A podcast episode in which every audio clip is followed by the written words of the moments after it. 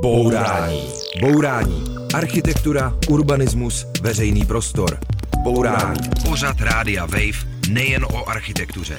Bourání. Dobrý den, posloucháte Bourání s Karolínou Hránkovou a dneska to bude trochu romantické, protože probereme zámky a zámecké zahrady a zmíníme bílé koně, vodotrysky, růže a další takové skoro pohádkové záležitosti. A o tom všem budeme mluvit s krajinářskou architektkou Kamilou Krejčíříkovou. Dobrý den. Dobrý den, děkuji za pozvání. Kamila Krejčíříková vede spolu se svým manželem Přemyslem ateliér Krejčíříkovi, který se specializuje právě na historické zahrady. Třeba jste projektovali úpravu zahrady u úřadu vlády, u hospitalu v Kuksu, v zámku v Lednici, u hradu Pernštejn. A taky ve Valticích, kde jste členy sdružení, které provozuje bylinkovou zahradu. Tak co teď v srpnu je za bylinky? No asi hodně posluchačů bude znát a používat echinaceu třapatku, což je výborná záležitost na nachlazení nebo na takové stavy kašle a tak. Ale zároveň je to nádherná květina s růžovými okvětními plátky a umí krásně zdobit záhony a ta teď zrovna kvete. Takže to je ve Valticích bylinné zahradě. Mimo jiné. Jo.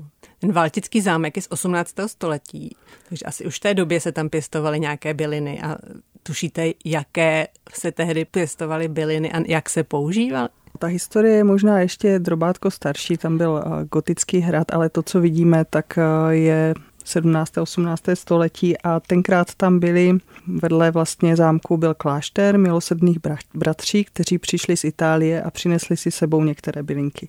Takže předpokládáme, že třeba zrovna levandule, které byly ve Středomoří běžné, tak ve Valticích byly už pěstované v té době. A já se na to ptám proto, že vy zkoumáte historické zahrady, víte, co se kdysi pěstovalo, ale mě by zajímalo, podle čeho se to ví, jak se to dá zjistit. Existují záznamy v různých knihách, kronikách, urbářích, různých soupisech, které nám vlastně říkají, co se kdysi pěstovalo.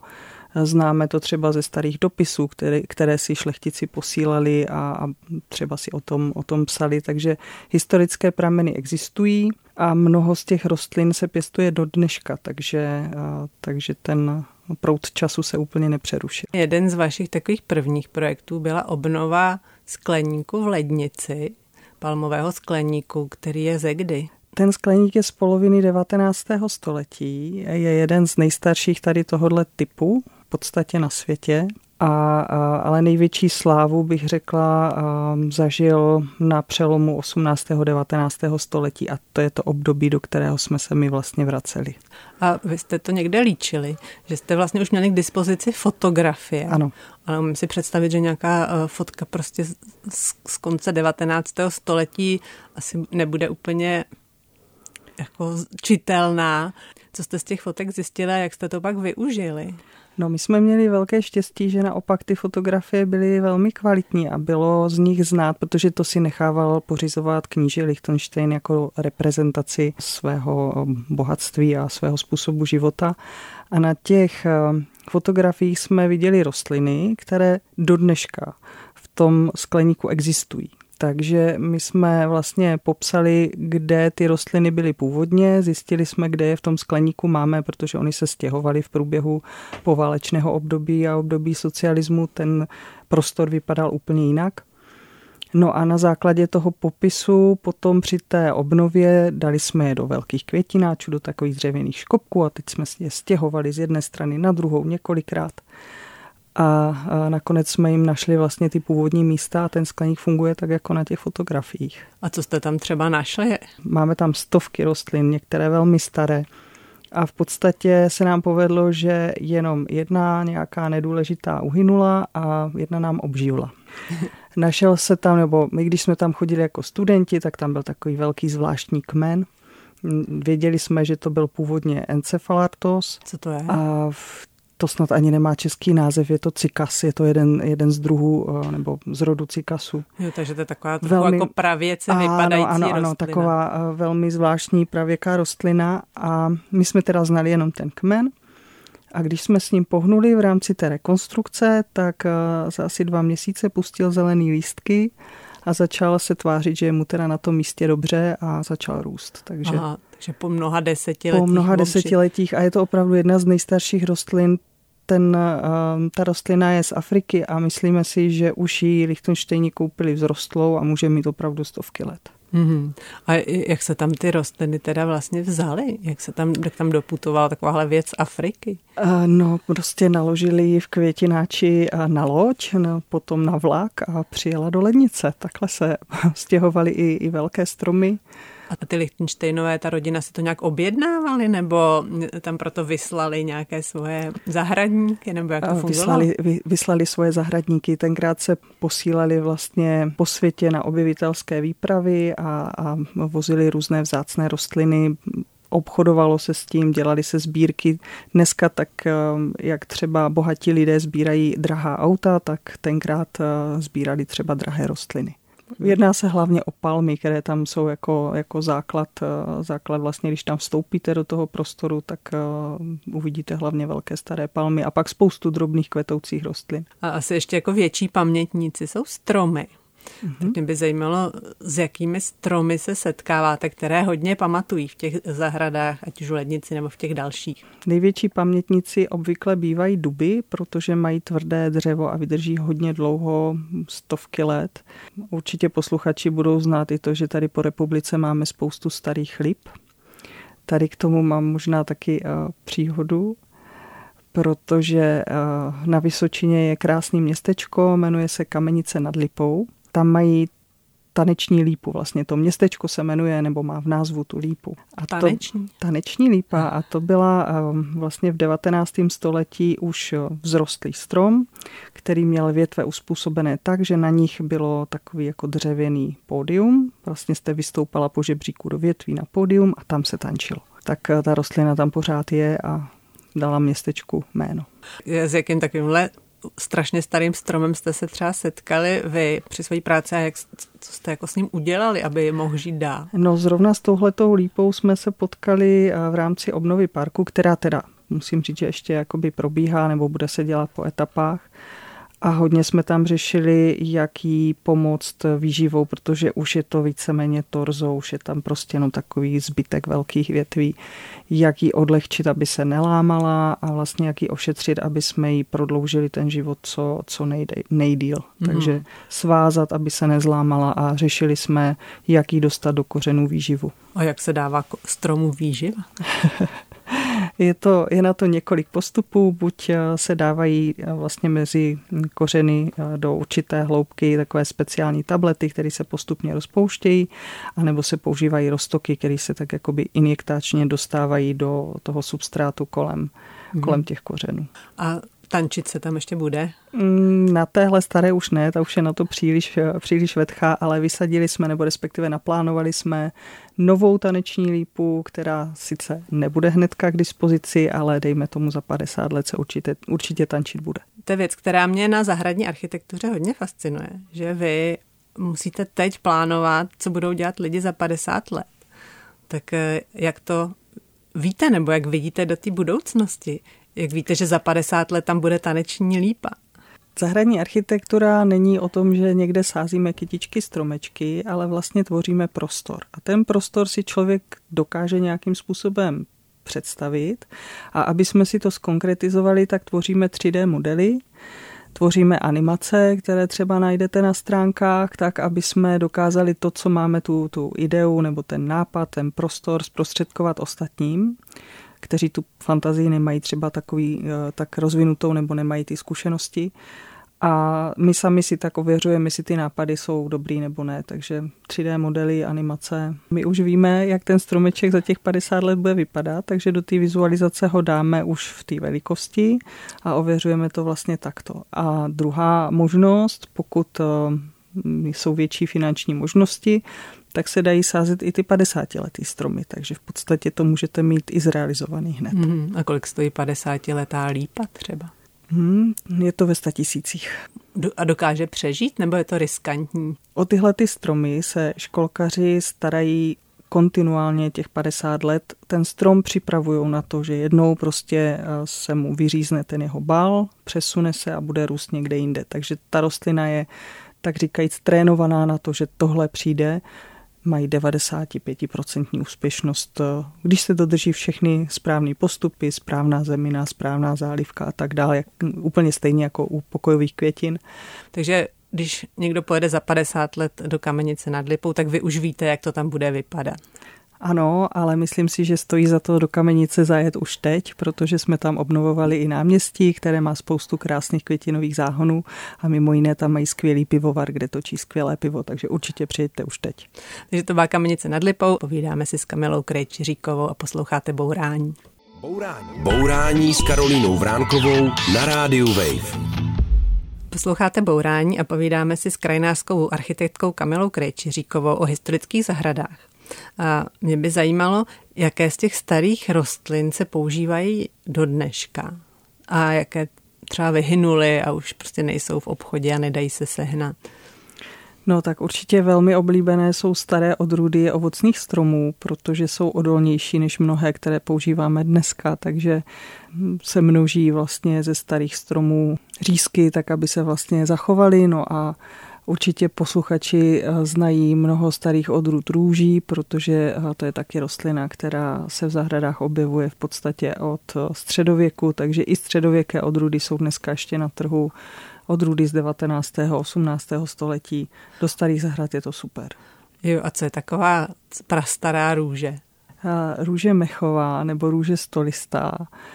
To už je vlastně záležitost středověkých trubadůrů, kteří o ní zpívali a dneska se dá ještě sehnat.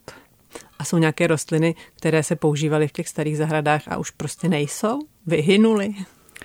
No, že bychom měli vyloženě nějaký druh, který víme, že existoval a dneska neexistuje, to říct nemůžeme. Nicméně existuje, nebo máme dneska na trhu rostlinu, se kterou se možná časem, pokud nenajdeme rezistentní odrůdy, bude muset rozloučit a to je buksus, krušpánek. Dneska má velké problémy a v evropských zahradách, hlavně těch barokních, kde z toho byly stříhané plůtky a dělali nádherné ornamenty, tak mnohé z nich už jsou dneska zničené. Nicméně školkaři pracují na tom, aby našli odrůdu, která bude odolná těm houbám i tomu hmyzu, který je napadá, tak doufejme, že dojde k nějaký záchraně, protože by byla škoda, kdyby ten krušpánek z našich zahrad zmizel. Protože to je taková rostlina, která je třeba taky na všech hřbitovech, mnoha zahradách. Taky. A chřadne, to je i vidět. Takže není jiná možnost, než jakoby vypěstovat nějakou jinou odrůdu. Nedá se to nějak léčit, nějakou třeba chemii. Léčení existuje, dokonce i biologická léčba, ale je to tak náročné a nákladné. V podstatě každý týden, možná i víckrát musíte přijít a tu rostlinu postříkat, ošetřit. Záleží na průběhu počasí, takže to velmi, velmi náročné. A když máte obrovskou zahradu s mnoha tisíci kusy těch rostlin, tak je to opravdu těžké to udržet. Jak pozoruju vaši tvorbu, tak vy nejste úplně jako přátelé trendů, jo? Ale je nějaká trendy rostlina, která se vrátila? To je zajímavá otázka, protože když se podívám zpátky třeba do barokních zahrad, spoustu rostlin, které my dneska používáme a máme pocit, že jsou trendy, tak se vlastně používaly už dřív. Kdybych měla uvést nějaký příklad, tak možná až trošku zprofanovaný tagetes, což je taková oranžová kytička, která byla letnička, která používali vlastně naše babičky a používali ji v podstatě všude, potom i v záhonech, tak ta je na trhu od 18. století a vždycky byla součástí.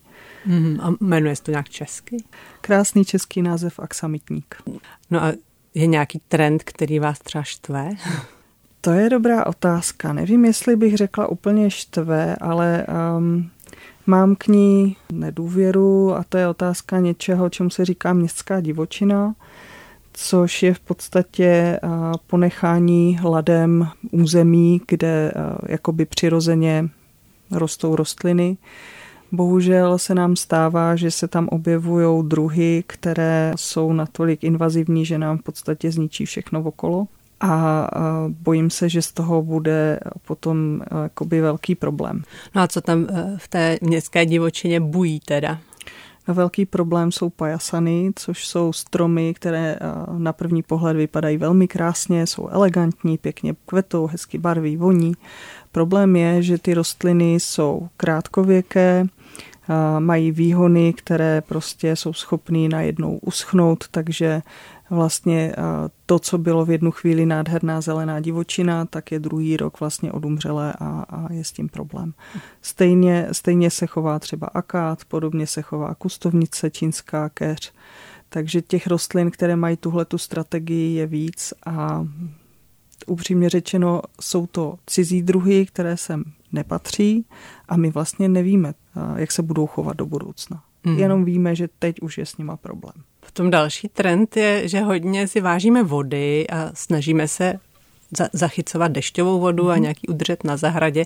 Tak jaký vodní prvky používáte v zahradách? To záleží na klientech, vlastně jaký mají preference. Určitě se hodně používají biotopy a různá třeba pítka pro ptáky nebo zachytávání vody do různých nádrží, která se pak využívá na zalívání.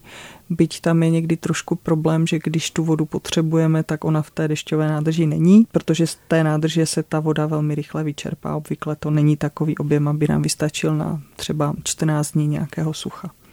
Ale určitě to pomáhá a má to smysl. Ale to, co teď hodně se snažíme propagovat, tak možná není ani problematika rodinných zahrad, ale veřejného prostoru. A tam je velké pole působnosti.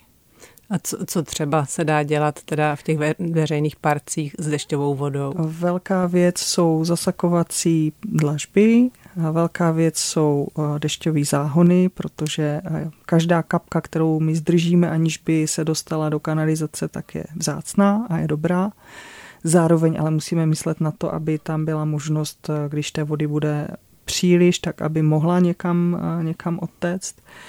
A jsou velké rozdíly i v tom, nejenom co se týče vody, ale i co se týče teploty. Je velký rozdíl, jestli jsme třeba v prostoru pod korunou stromu, který odpařuje vodu, tam může být až o 10 stupňů míň, než v otevřeném prostranství, které má třeba asfaltový kryt. Mm-hmm.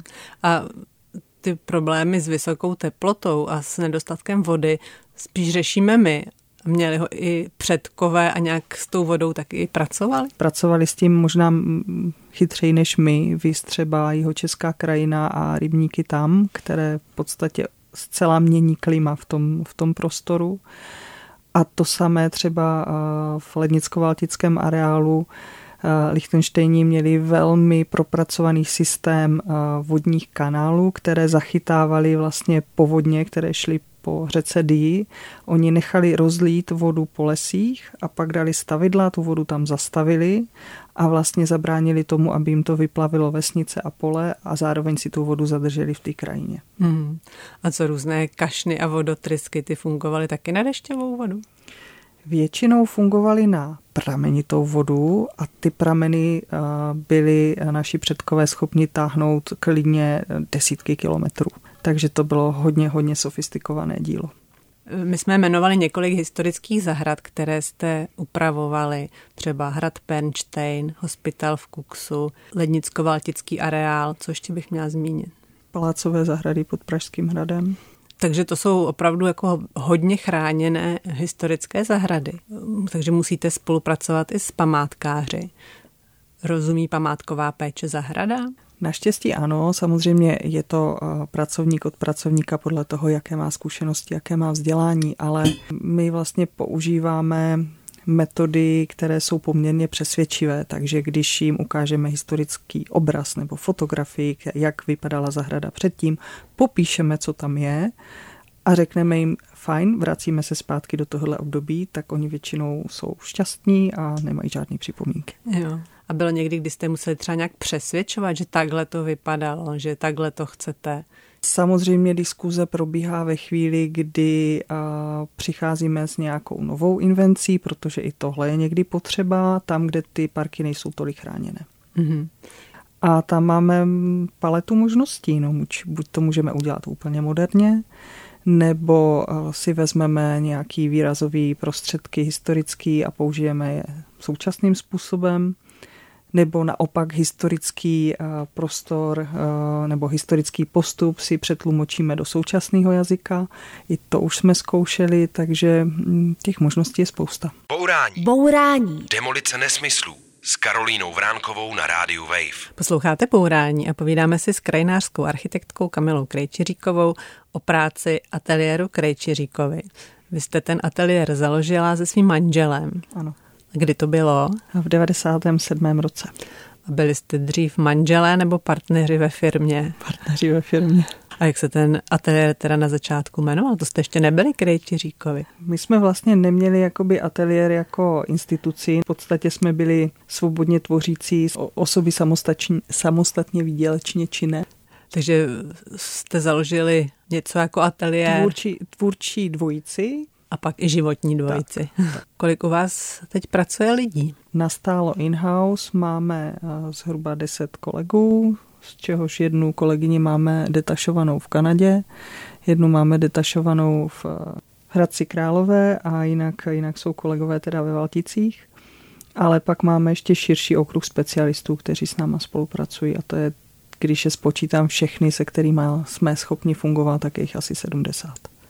A co to je třeba za profese? Všechno, co krajinářský architekt potřebuje, takže od hydrogeologa, závlaháře, statika, stavaře, dopraváka. Spolupracujeme i s architekty, když je potřeba něco, co je nad naše síly. Těch specialistů, které potřebujeme, je opravdu celá řádka. Mně přijde ta práce krajinářského architekta taková poklidná, ale vy jste o tom mluvila, jakože to je turbulentní. Velmi.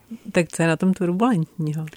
Pořád reagujete na změny v těch projektech a v situacích, které přicházejí a musíte pořád reagovat na to, že se situace vlastně vyvíjí. Takže vedení firmy je něco jako jízda na raftu nebo na divoké vodě a člověk musí neustále reagovat. Většinou architektonické ateliéry vedou ty své firmy dost intuitivně, ale vy jste říkali, že máte metodiku, která se jmenuje agilní řízení. Můžete to nějak stručně představit? A v podstatě jde o to, že u klasického vedení firmy vy si definujete nějaký přesně stanovený cíl nebo popíšete si k tomu nějaký jasně daný milníky a teď to vlastně jako odškrtáváte. To agilní řízení funguje jinak. Tak jak jsem říkala, je to hodně o řízení změny a v podstatě na denní bázi nebo na týdenní bázi se vždycky validuje to, jestli v tom projektu se posouváme v tu chvíli zrovna tak, jak potřebujeme, nebo nám do toho někdo vstoupil, nebo na něco čekáme, nebo máme nějaké další vstupy, takže je to hodně o tom řešit změny velmi, velmi rychle. Jo, takže být připraven na turbulence. Mm-hmm.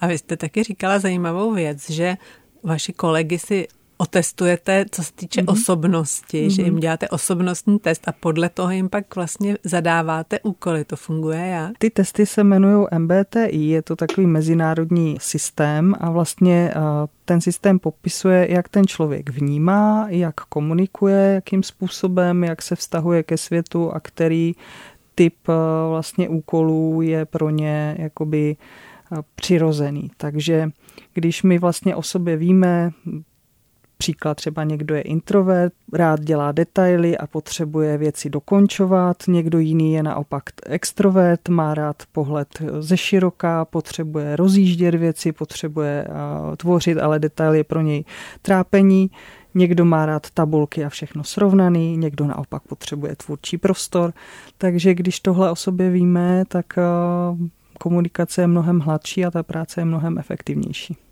A to vám řekne ten test? To nám řekne ten test. A můžete mi dát nějaký příklad? Já bych to možná popsala. Máme vlastně úplně v globálu 2 typy. Jedni jsou víc architektoničtí, že vlastně spíš jakoby chtějí se cítit dobře v tom navrhování, vizuální stránka je pro ně přirozená, prostě vytvářejí spíš takový ty v uvozovkách hezký obrázky. Ale pak potřebujeme ty další, kteří třeba v tomhle nejsou úplně silní v kramflecích, ale umí perfektně dotáhnout vlastně tu myšlenku do popisu pro realizátora, aby to dokázal udělat. Takže jsou schopni udělat osazovací plány geniálním způsobem. Perfektně udělat třeba terénní úpravy, připravit je tak, aby se s tím na stavbě dobře pracovalo. i rozpočet udělat není vůbec jednoduché, a když je člověk nastavený tak, že má rád v tom vlastně ten pořádek a vlastně umí do toho dát ten systém, tak je to vlastně taky koncert schopností. A když je moc umělec, tak mu to nejde. Přesně tak. Takže vy víte, komu říct o rozpočet, komu o obrázky. Ano, jsou ty lidi potom i spokojení, když vlastně mají ten výsledek, který jim jde snadno, dobře se v tom rozvíjí a vlastně každý má to svoje místo a fungujeme jako organismus, jeden závisí na druhým. Vlastně ta tvorba je taková přirozená. Mm-hmm. A taky jste říkala, že k vám do firmy chodí coach pravidelně, ten vám radí v čem? No, právě rozebíráme tady tyhle ty záležitosti. Každých zhruba půl roku se tak jako ohlížíme zpátky, děláme si, říkáme tomu retrospektiva. Vlastně se člověk zastaví, vydechne a napíše si na papír všechno, co ho za ten půl rok nějakým způsobem zaujalo a teď to sdílí s těma ostatníma. Protože každý třeba pracuje na trošku jiným projektu, tak vlastně se dozvídáme věci, které si v normálním běhu třeba nejsme schopni říct. A zároveň se takhle třeba čistí nějaké nedorozumění, protože kolegové si můžou dát rozhovor s tím koučem jeden na jednoho a vlastně si třeba můžou ujasnit věci, které třeba neumí formulovat nebo vlastně jako ví, že tam potřebují něco vyřešit a on jim v tom pomáhá. Jaký vy jste měla poslední půl rok? Jednak máme projekt rozdělanou realizaci ve Francii u zámku a klient mě požádal, abych mu navrhla vlastně i využití nějaké budovy, takže to pro mě bylo úplně nové, protože my jsme navrhli zahradu a tu budovu jsme tam tak jako nechali stát neopravenou a zjistili jsme, že bez toho, aniž by byla budova v pořádku, nemůže fungovat zahrada, takže to je pro mě úplně nové.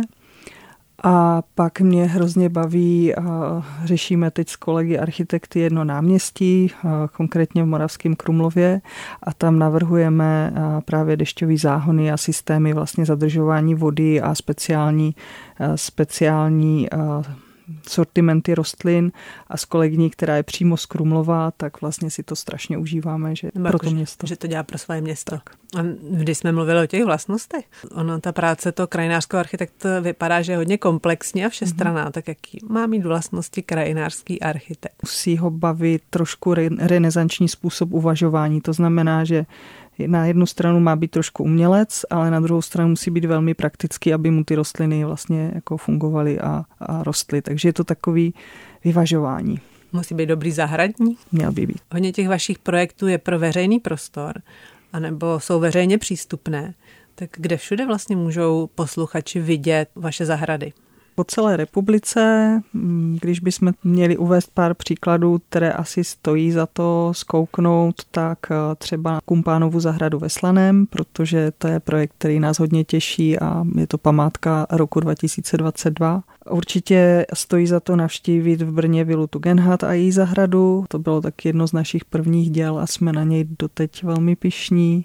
O skleníku v Lednici už jsme mluvili, bylinkovou zahradu ve Valticích jsme zmínili. Pokud někdo zná nemocnici sv. Karla Boromejského, tak u té nemocnice jsme vytvořili léčebnou zahradu a je přístupná i široké veřejnosti, nejenom pro pacienty, takže stojí za to tam třeba strávit hezký odpoledne. A to je zahrada, kam se dá vlastně vyvést i postele z nemocnice. Je to tak. A jak to na ty pacienty má působit? Když dostanete člověka, který je velmi nemocný a už jenom to, že vlastně se dostane do kontaktu se sluníčkem, má víc vitamínu D, tak to působí vlastně na jeho zdraví. Zároveň je tam spousta bylin, které jsou voňavý, takže zase to působí nějakým způsobem. A asi to působí i radost. Tak. Ještě v Praze je jedna další zahrada u úřadu vlády, kterou jste dělali a to je přes léto taky, myslím, že každou sobotu otevřená. Je to tak. Takže je možné leco z těch vašich historických zahrad navštívit na Moravě, v Čechách a v Praze. A ještě o dalších uslyšíme, posloucháte Bourání. Bourání. Bourání. Bourání klišé, mýtů, předsudků a stereotypů. Bourání s Karolínou Hránkovou na rádiu Wave. Posloucháte Bourání a budeme si dál povídat o projektech manželů Krejčíříkových a nezmínili jsme ještě Kladruby nad Labem. Ty krajina kolem Hřebčína, kde se chovají bílí kočároví koně a ty se tam pasou na loukách mezi stromy a postávají před hřebčíny a jsou tam aleje a různé výhledy a všechno je totálně pohádkové. A je to přístupné a dá se tam udělat procházka, což moc doporučuju. No ale je to v okolí Pardubic, vlastně je tam výhled na elektrárnu Chvaletice, není to jako žádná vzrušující krajina, tak jak to ti předkové udělali, že tam z toho vyrobili takovouhle pohádku. Ona je to srdeční záležitost hodně mýho manžela, který vlastně se na tom intenzivně podílí už mnoho let. A to kouzlo spočívá v tom, že to tam existuje už dlouho. Vlastně první zmínky máme z dob Rudolfa II., který si tam založil hřebčin a už začal tu krajinu kultivovat. Takže tam máme část, které se říká Mošnice, a ta byla založená tak, že to byly louky, ve kterých byly staré duby a pod těmi duby se pásly koně. Bohužel během času ty duby zarostly nálety, vysadili tam skupiny smrků a vlastně tahle pohádka na čas zmizela a manžel s pomocníky vlastně vrátili čas, a protože ty smrky částečně uhynuly díky kůrovci, tak vlastně tam padlo asi 5000 stromů, ale ta krása se vrátila zpátky. Ale není tam jenom tohle, vy jste říkala aleje. To je záležitost barokní, typická vlastně pro českou krajinu, ale v hřebčině Kladruby je ta alej opravdu monumentální, která spojuje vlastně ty dva hlavní hřebčíny. No a v 19. století pak ještě do té krajiny vstupovali s ozdobnými stromy, takže proto vám to připadá tak kouzelné, protože to prostě lidi kultivují strašně dlouho. Mm-hmm. No a do jaké doby vy jste to vraceli? Tam vlastně šlo o to zachránit ty staré duby, ale zároveň jsme tam nechávali tu vrstvu toho 19. století s těmi barevnými červenolistými buky a žlutými javory a třeba stříbenými smrky. A ty se tehdy brali odkud? To se taky někde jako z ciziny nakupovalo, nebo byli nějaký šlechtitelé? To byli šlechtitelé, tenkrát to byla velká móda vlastně vypěstovat rostliny, které vypadaly jinak než běžně, takže a pracovalo se s tím jako malířským způsobem, že vlastně ti krajináři tvořili takové krásné kompozice, scenérie, které vám dneska připadají romantické, ale vlastně je to idealizovaná krajina, která je komponovaná tak, aby ten krajinář si vybral to nejhezčí z přírody a dal tomu ještě umělecký nádech. Vy jste říkala, že jste vykáceli 5000 stromů, to zní trochu děsivě. Jak ano. To probíhalo? To byla trošku kovbojka, protože máte nějaký datum, do kdy můžete kácet dřeviny. Povolení jsme dostali 14 dní předtím, takže naběhla parta nadšenců a v podstatě každou minutu tam padl strom. Stihlo se to, udělalo se to dobře, pak došlo k tomu, že se skultivovala ta zemina, zasel se trávník, no a vy už tam dneska vidíte ty staré duby a mezi nimi louky a funguje to tak, jak to bylo kdysi. A to zní trošku jako masakr motorovou pilou. A jak vy jste to vybrali, nebo které ty stromy jste obětovali? Tam to bylo úplně jasné, protože my jsme měli historické snímky, fotografie vlastně z doby předtím, ještě než došlo k tomu zarostení. A protože ty staré rostliny tam byly, tak jsme věděli, že vlastně potřebujeme, aby přežili, aby jsme je zachránili, protože kdyby jsme je nechali v tom porostu těch polomrtvých smrků, tak oni by přišli o živiny, o světlo a časem by zašli, takže to byla záchranná akce, to nebyl masakr. A museli jste to někomu vysvětlovat, že je to takhle? Nepřišli na vás tam třeba místní obyvatele? My jsme měli jednání jednak s místními obyvateli, ale i s místními občanskými sdruženími, kteří se vlastně zabývají ochranou stromů. A vysvětlili jsme jim, o co jde, a v podstatě kromě jednoho jediného toho smrku, který byl jako z jejich strany chráněn, tak všechno ostatní pochopili, že dává smysl a že vlastně jiná cesta není a nikdo nám neházel klacky pod nohy. Mm-hmm. No, já myslím, že panuje taková všeobecná hrůza z kácení. Kdy je kácení správně? Pokud ty stromy jsou tak jako třeba v těch Kladrubech napadený kůrovcem, tak tam celkem není jako o čem přemýšlet. Pokud jsou to v krajinářském parku, v uměleckém díle náhodné nálety, které ničí vlastně tu původní kompozici. A v případě, že ty rostliny jsou třeba v nějakém městském parku provozně nebezpečné, to znamená, že hrozí, že by někomu mohli ublížit. Je nějaká situace, kdy ten strom se musí pokácet třeba i proto, aby se tam mohl zasadit nějaký vhodnější, nebo že tam prostě překáží? I tyhle ty případy jsou, ale to už jako vážíme na lékárnických vahách, protože samozřejmě život stromu je mnohem delší než život člověka. A tam je potřeba opravdu vážit ty hodnoty, protože víme, že každý strom má nějakou úlohu v cyklu ekosystému, takže tam musíme být hodně opatrní. Mm-hmm. Já jsem na začátku slibovala, nebo možná vyhrožovala, že bude to dnešní bourání trochu romantické, protože mě ty historické zahrady opravdu přijdou takové jako romantické, takový hezčí svět. Jak to připadá vám? Já už tu romantiku až tolik nevnímám. Mně to přijde přirozené, protože to prostředí, tak jak si ho naši předkové chystali, tak prostě ten cíl byl, aby bylo krásné, aby povznášelo, aby člověk, když projde se třeba Lednickým parkem, tak funguje tak, že jak prochází světlem a stínem, tak vlastně mozek získává určitý impulzy a vlastně si tam odpočinete. Je to koncentrovaná krása, tak bych to řekla. Tu krásu si lidi představovali vždycky jinak. Tak do jaké epochy byste se chtěla podívat, která vám připadá zvlášť krásná? A mě baví to cestování v tom čase obecně, takže já si užiju od renesanční zahrady přes barokní až po krajinářský park všechno. Ale asi nejblíž mému srdci možná budou barokní zahrady. Uvědomila jsem si to v jedné francouzské zahradě. Zahrada Vaux-le-Vicomte a dílo, který je neskutečně krásný. Zjistila jsem, že mě na tom baví, když člověk tomu prostoru dá řád a klid a vlastně přináší mi to určitý druh nadhledu. Ale mám ráda i divoký scenérie krajinářských parků a anglický parky, takže těžká otázka, nevím úplně, co odpovědět. A máte nějaký konkrétní oblíbenou zahradu nebo park? Kromě té francouzské, o které jsem mluvila, tak v Rakousku, kousek od Vídně nebo docela blízko od slovenských hranic je obrovský barokní zámek, Schloss Hof se jmenuje. A my jako studenti jsme tam jezdili, byl to úplně spustlý park, zámek byl rozbořený, byly tam ruský vojska. A kolegové z Rakouska to začali dávat dohromady postupně, nejdřív jednu terasu, druhou, třetí, teď je to obrovský nádherný areál a moc ráda tam jezdím, protože to je opravdu dobře udělaný, je to zázemí Vídně, výletní a myslím si, že se to kolegům z Rakouska hodně povedlo. Mm-hmm. Takže to bylo závěrečné pozvání za romantikou. Byla tu se mnou Kamila Krejčíříková, která umí projektovat historické zahrady a přes ně cestovat v čase. Děkuji, že jste přišla i sem do současnosti. Moc děkuji za milé povídání.